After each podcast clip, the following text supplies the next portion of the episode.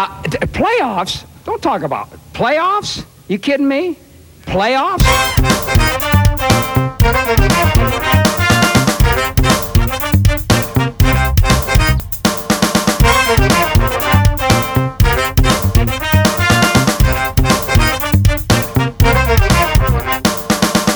Ladies and gentlemen, what is up?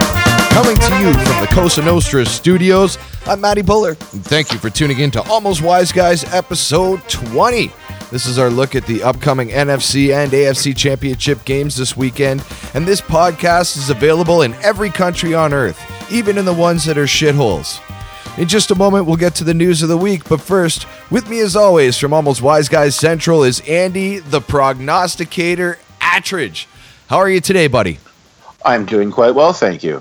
Uh, really looking forward to this weekend with the conference championships. I often refer to that as the best weekend in football, better than the Super Bowl. You can make the argument that last weekend was probably the best weekend in football because it was very entertaining. Um, Amazing. We went, It was- uh, that was a lot of fun to watch those games. it was a lot of fun. The only Um, snoozer was the Pats game. That was it. Yeah, well, we can go into more detail on why that was a bit later. Um, we picked, yeah, we're two and two again, so nothing, uh, nothing to write home about, nothing to apologize for. But um, and you know, everyone's by now seen the games or at least seen the highlights, um, so we're not going to go into those too much. But a couple things to note. First off, with the Jaguars, who would have ever thought that they would put up 45 points with Blake Bortles under center and allow 42 with one of the best defenses in the league against the Steelers. I'll tell you who. Jacksonville defensive end Calais Campbell. Ahead of Sunday's game, Campbell told reporters he didn't care how the Jags won, as long as it happened. I'll take two to nothing or 45 to 42 if it comes that way. As long as we win, I'm happy, Campbell said. Like, that's unreal.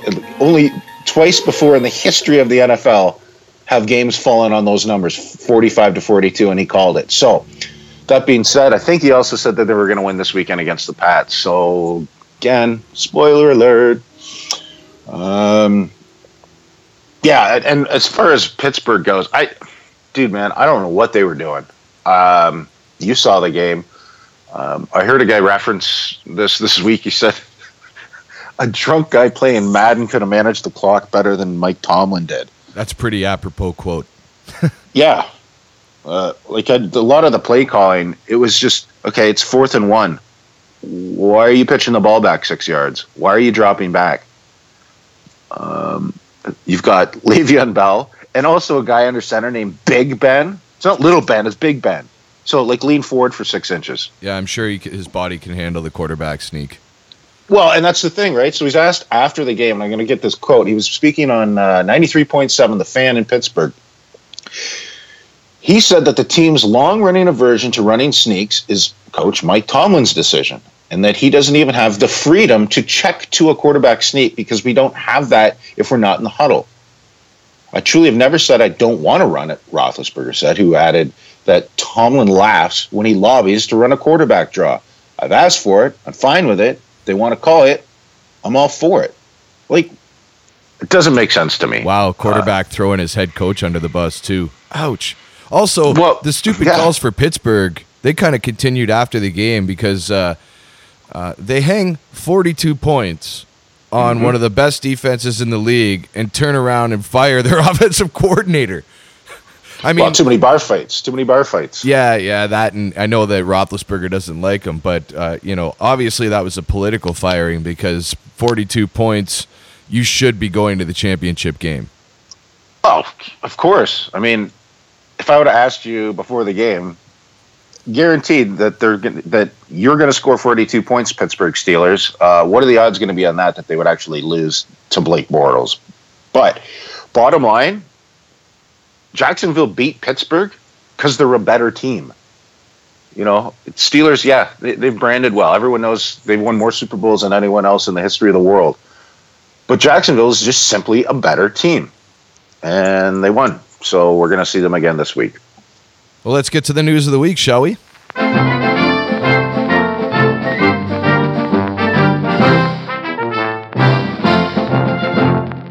San Francisco's linebacker Reuben Foster was arrested Friday in Alabama on a possession of marijuana charge, according to records from Tuscaloosa County and Sheriff's Office.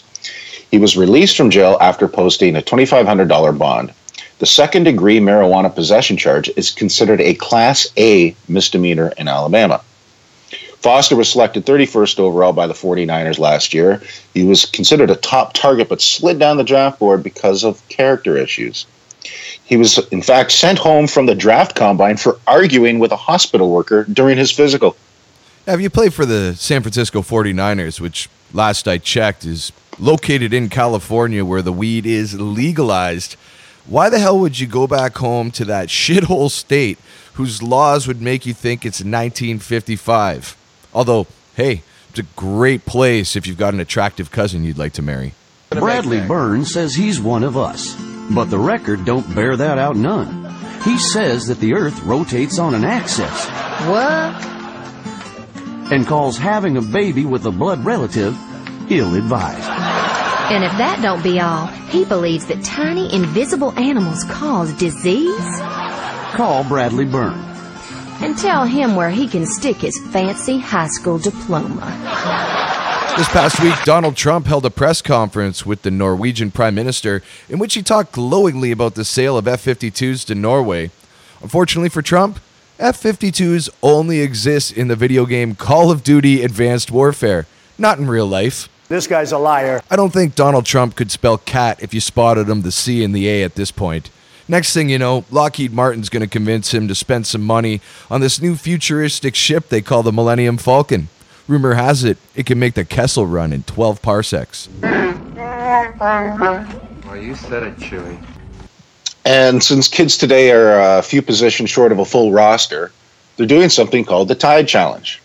This is where a teenage moron gets dared by his idiot friends to put a Tide Pod in his mouth and bite down. Too bad for these tools that it's poison, and all you win is a trip to the hospital or the morgue. In fact, it's so bad that Tide had to team up with Rob Gronkowski to put out the viral message that it's not okay to eat Tide Pods. No, no, no, no, no, no, no. What the heck is going on, people? Use Tide Pods for washing, not eating. And next thing you know, Elmer's School Glue is going to have to team up with the 2017 Cleveland Browns to bring you the after school special titled Only Losers Eat Paste. Doctor said I wouldn't have so many nosebleeds if I kept my finger out of there.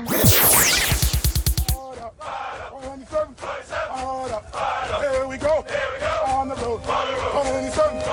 Order. Let's fire it up with our weekly picks.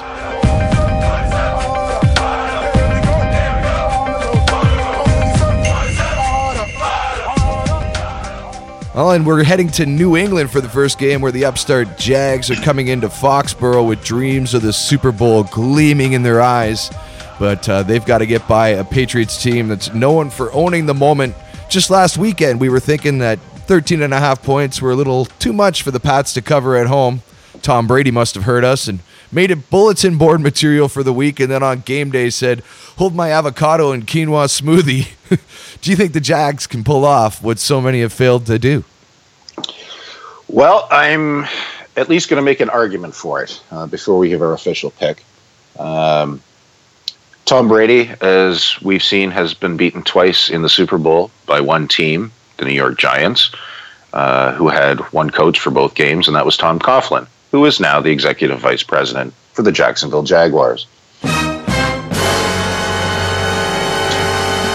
Now, there's also a great argument to be put in place for, for the Patriots to win. Um, Brady's actually never lost to the Jags um, in seven games.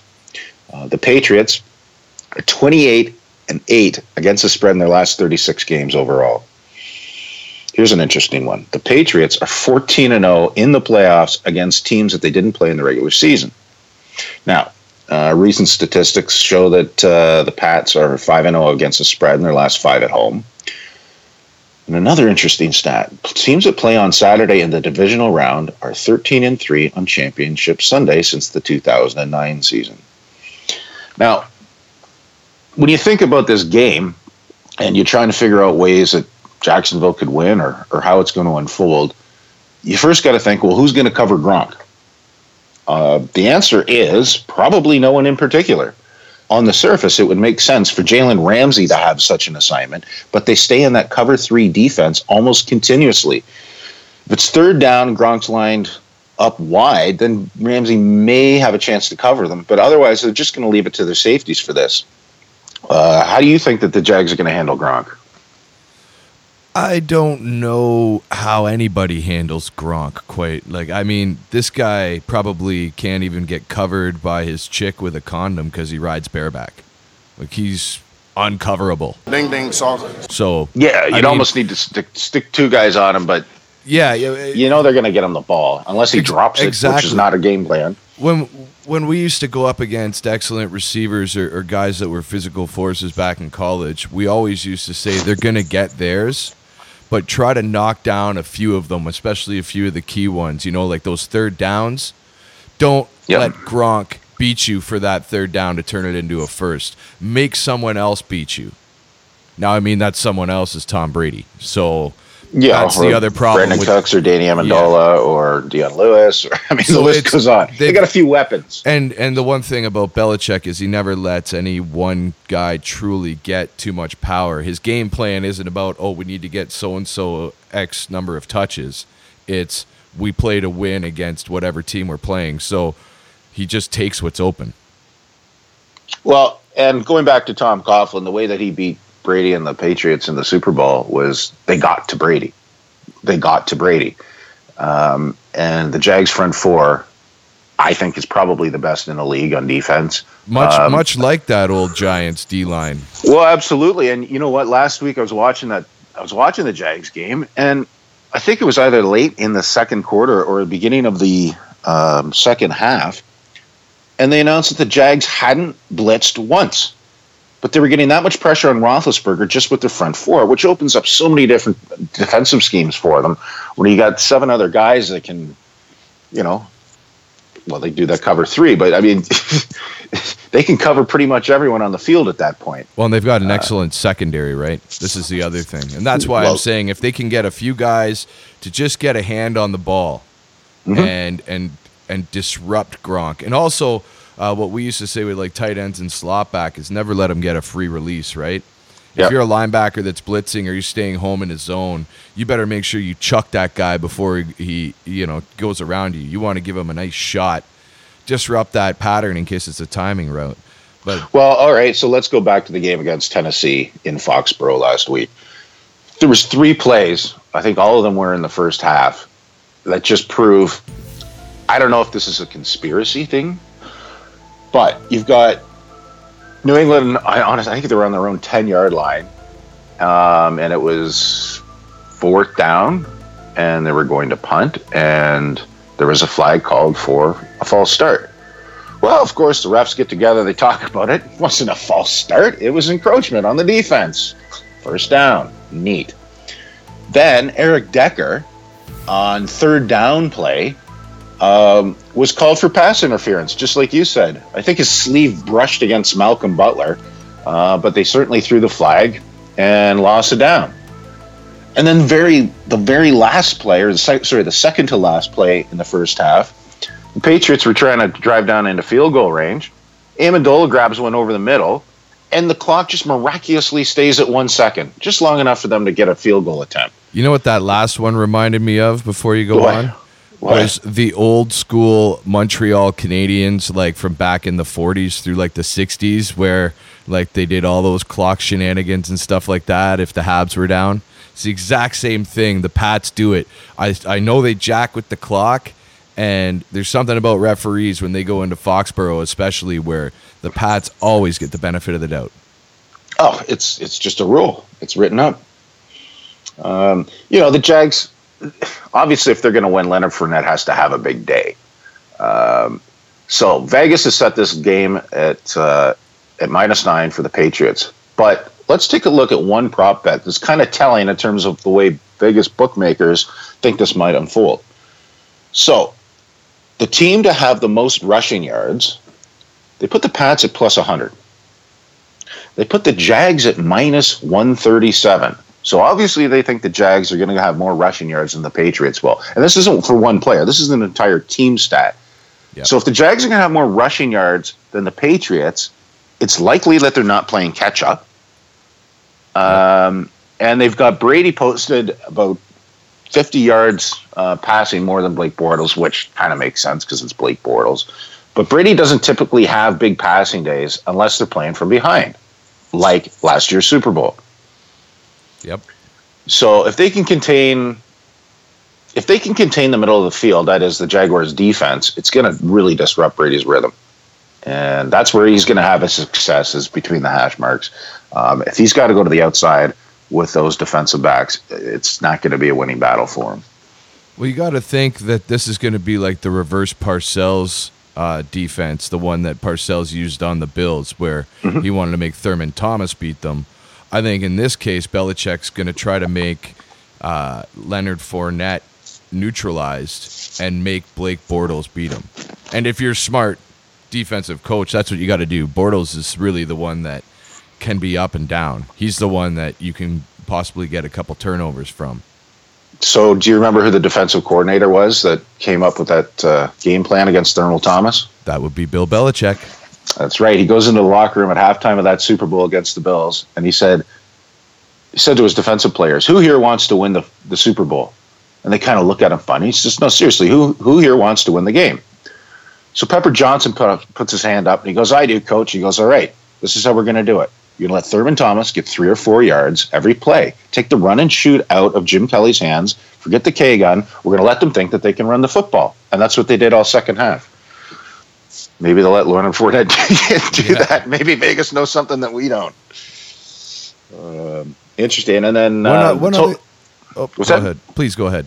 no, I just say the total of this game is at uh, is at forty six, and I think you know people looked at the scoreboard last week with Jacksonville and, and Pittsburgh. I, I think this is this is high, and I don't see it coming down either. I think uh, I think I think the public money's going to come in on the over, and this is either going to stay at forty six or go up to maybe 46 and a half or forty seven. But I think uh, I think the under is the best bet on that one. I I also think that um, not enough people are making enough stink about the way New England played defense at the beginning of the year. I know, Oh, absolutely. I know that recently they've been playing better. Yep. But that Pats team is from this year. That happened the first Sure. five games of the year. They were just disgustingly awful. Yeah. who's to say that that's the Pats D that doesn't show up? Like, I don't think Jacksonville's getting enough credit here. Mm-hmm. I think the Pats.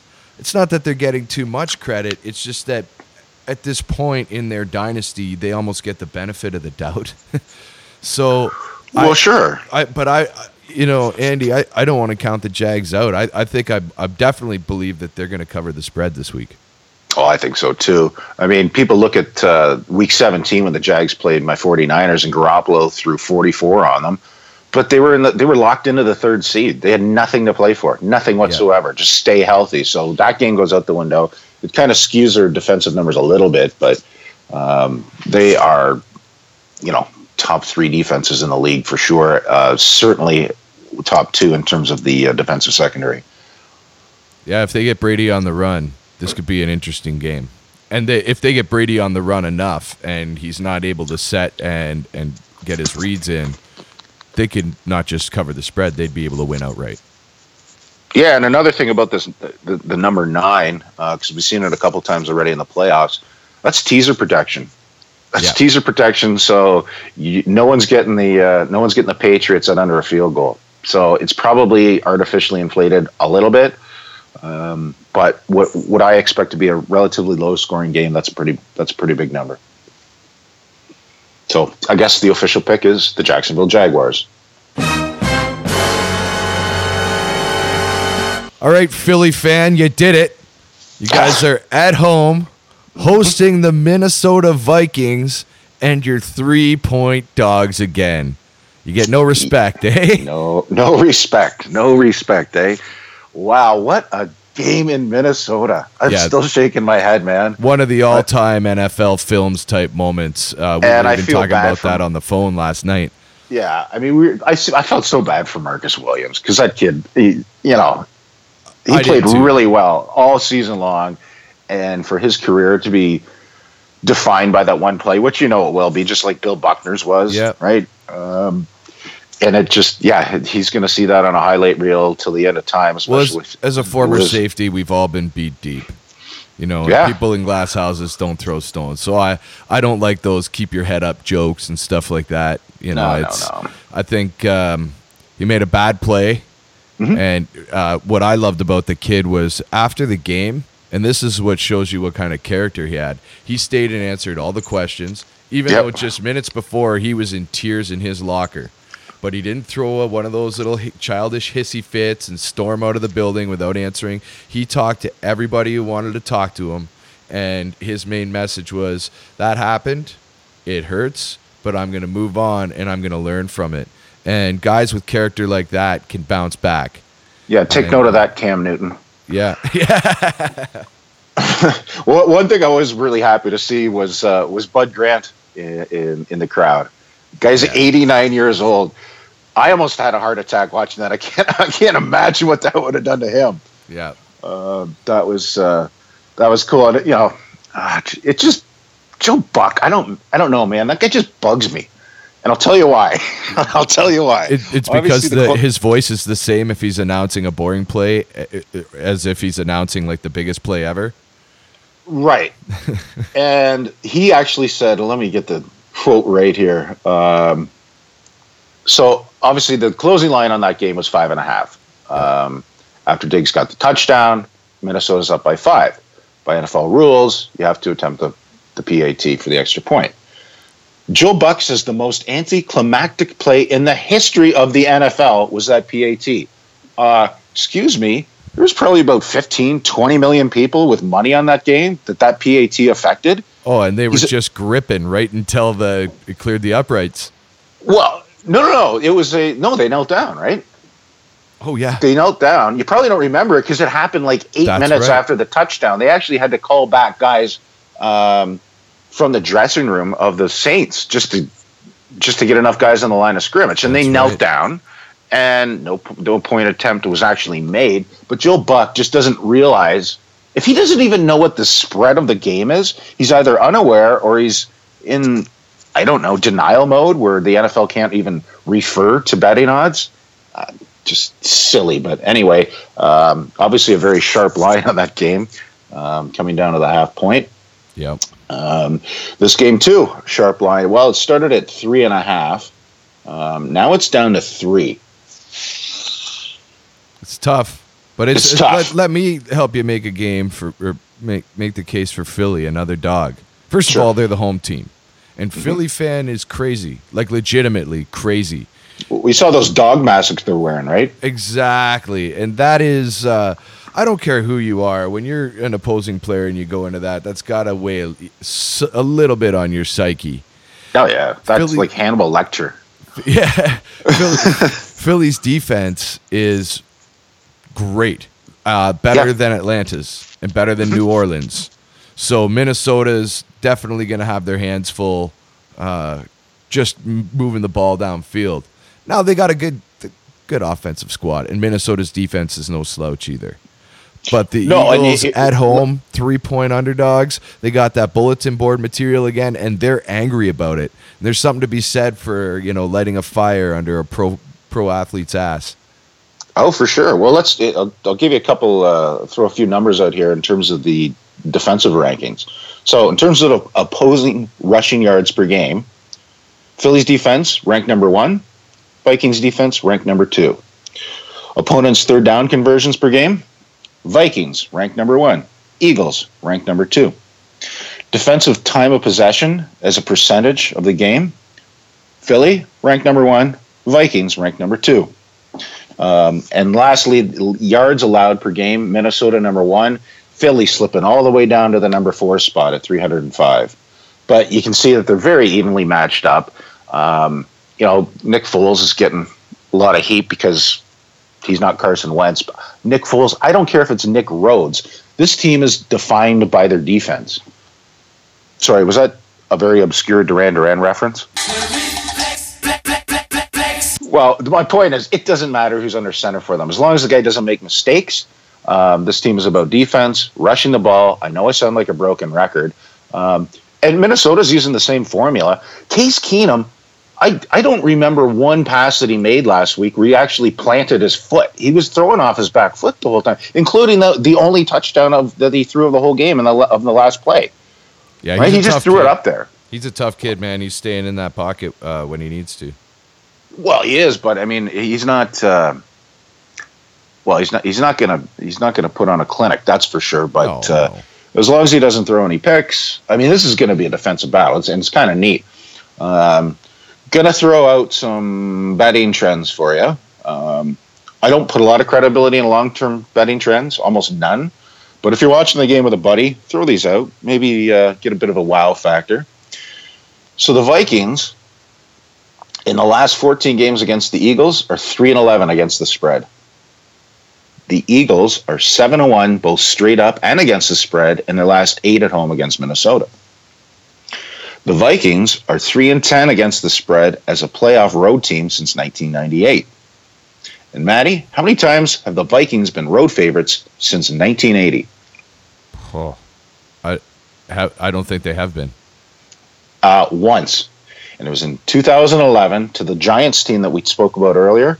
They ended up losing 41 to nothing. Wow. Philly has been home dogs in the playoffs three times since 1980. Guess what?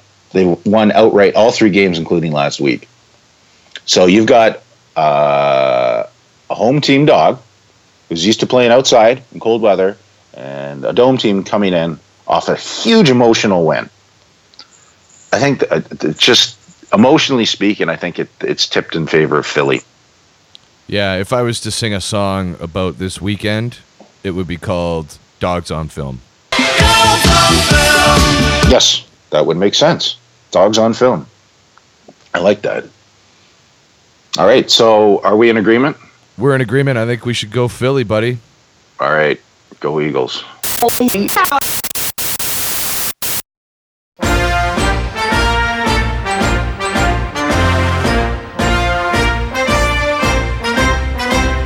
Right, it's playoff time, and we haven't had a chance to find out what the President of the United States thinks about everything. We, it's been a couple weeks since we brought out POTUS picks. He, the President's been busy, you know, investigating which countries he's calling shitholes and which ones he isn't. So we're going to dial up the White House right now with our hotline and uh, get President Trump on the phone. And uh, Mr. President, You've made your opinions on Haiti and African countries very clear this past week. Would you use the same rhetoric in referring to bottom feeding NFL teams like the Browns, Giants, and Colts? They're ruining the game. Right? They're ruining the game. Now, were your comments based on the fact that these countries are predominantly made up of black citizens? Well, it depends on what your definition of black is. Mr. President, it has been alleged that you paid Stormy Daniels $130,000 in hush money over a sexual encounter with her that you had in 2006, one year after you married Melania. How would you explain this indiscretion to your wife and two daughters? Nobody respects women more than I do. I respect women more than I respect men. Are the men insulted by that, by the way? We won with women. I love the women. I cherish women. Nobody respects women more than I do. Now, I have great respect for women. My, my daughter Ivanka always says, Daddy, nobody respects women more than you, Daddy. I respect women. I love women. I cherish women. I respect women incredibly. Hey, Maddie, I do like the name Stormy Daniels. It has a nice ring to it. Very nice ring. Have you ever seen her body of work? Uh, not unless she has appeared in the first three minutes of any of her films. What would your porn name be? Well, if you go by the approved formula, it would be Russell Dawson. Well, if I went by the approved formula, it would be Michael Dunsmore. However, I did perform in college under the nom de plume Hung Wang, the Asian sensation. Well, that's good, but it's no Stormy Daniels. So, speaking of the formula, which, of course, as we all know, it's your middle name followed by the name of the street that you grew up on. Now, I did a little research, and Trump grew up in Queens in the neighborhood called Jamaica Estates. So, Trump's porn name would be John Wareham. Not very impressive. Maybe it should have been Jamaican Me Pee on You. Oh, Jesus. Thank you to all our fans for listening to episode 20 of Almost Wise Guys. If you like what you heard, make sure you hit the subscribe button on iTunes so you don't miss a show. You can also hit us up on our Facebook fan page for additional content and picks from all championship games across the NFL. Make sure you join us next week where we'll break down some Super Bowl prop bets, have some fun with NFL Super Bowl trivia, and a top 10 best of Almost Wise Guys bits from this past season. From the Cosa Nostra studios, for Andy the Prognosticator Attridge, back at Almost Wise Guys Central, I'm Matty Buller. Get out and pick yourself a winner. If you liked our podcast, please share it with a friend. If you hated our podcast, please share it with two enemies. Tune in next week at the same bet time on the same bet channel. Sayonara. walking hand in hand across the bridge at midnight.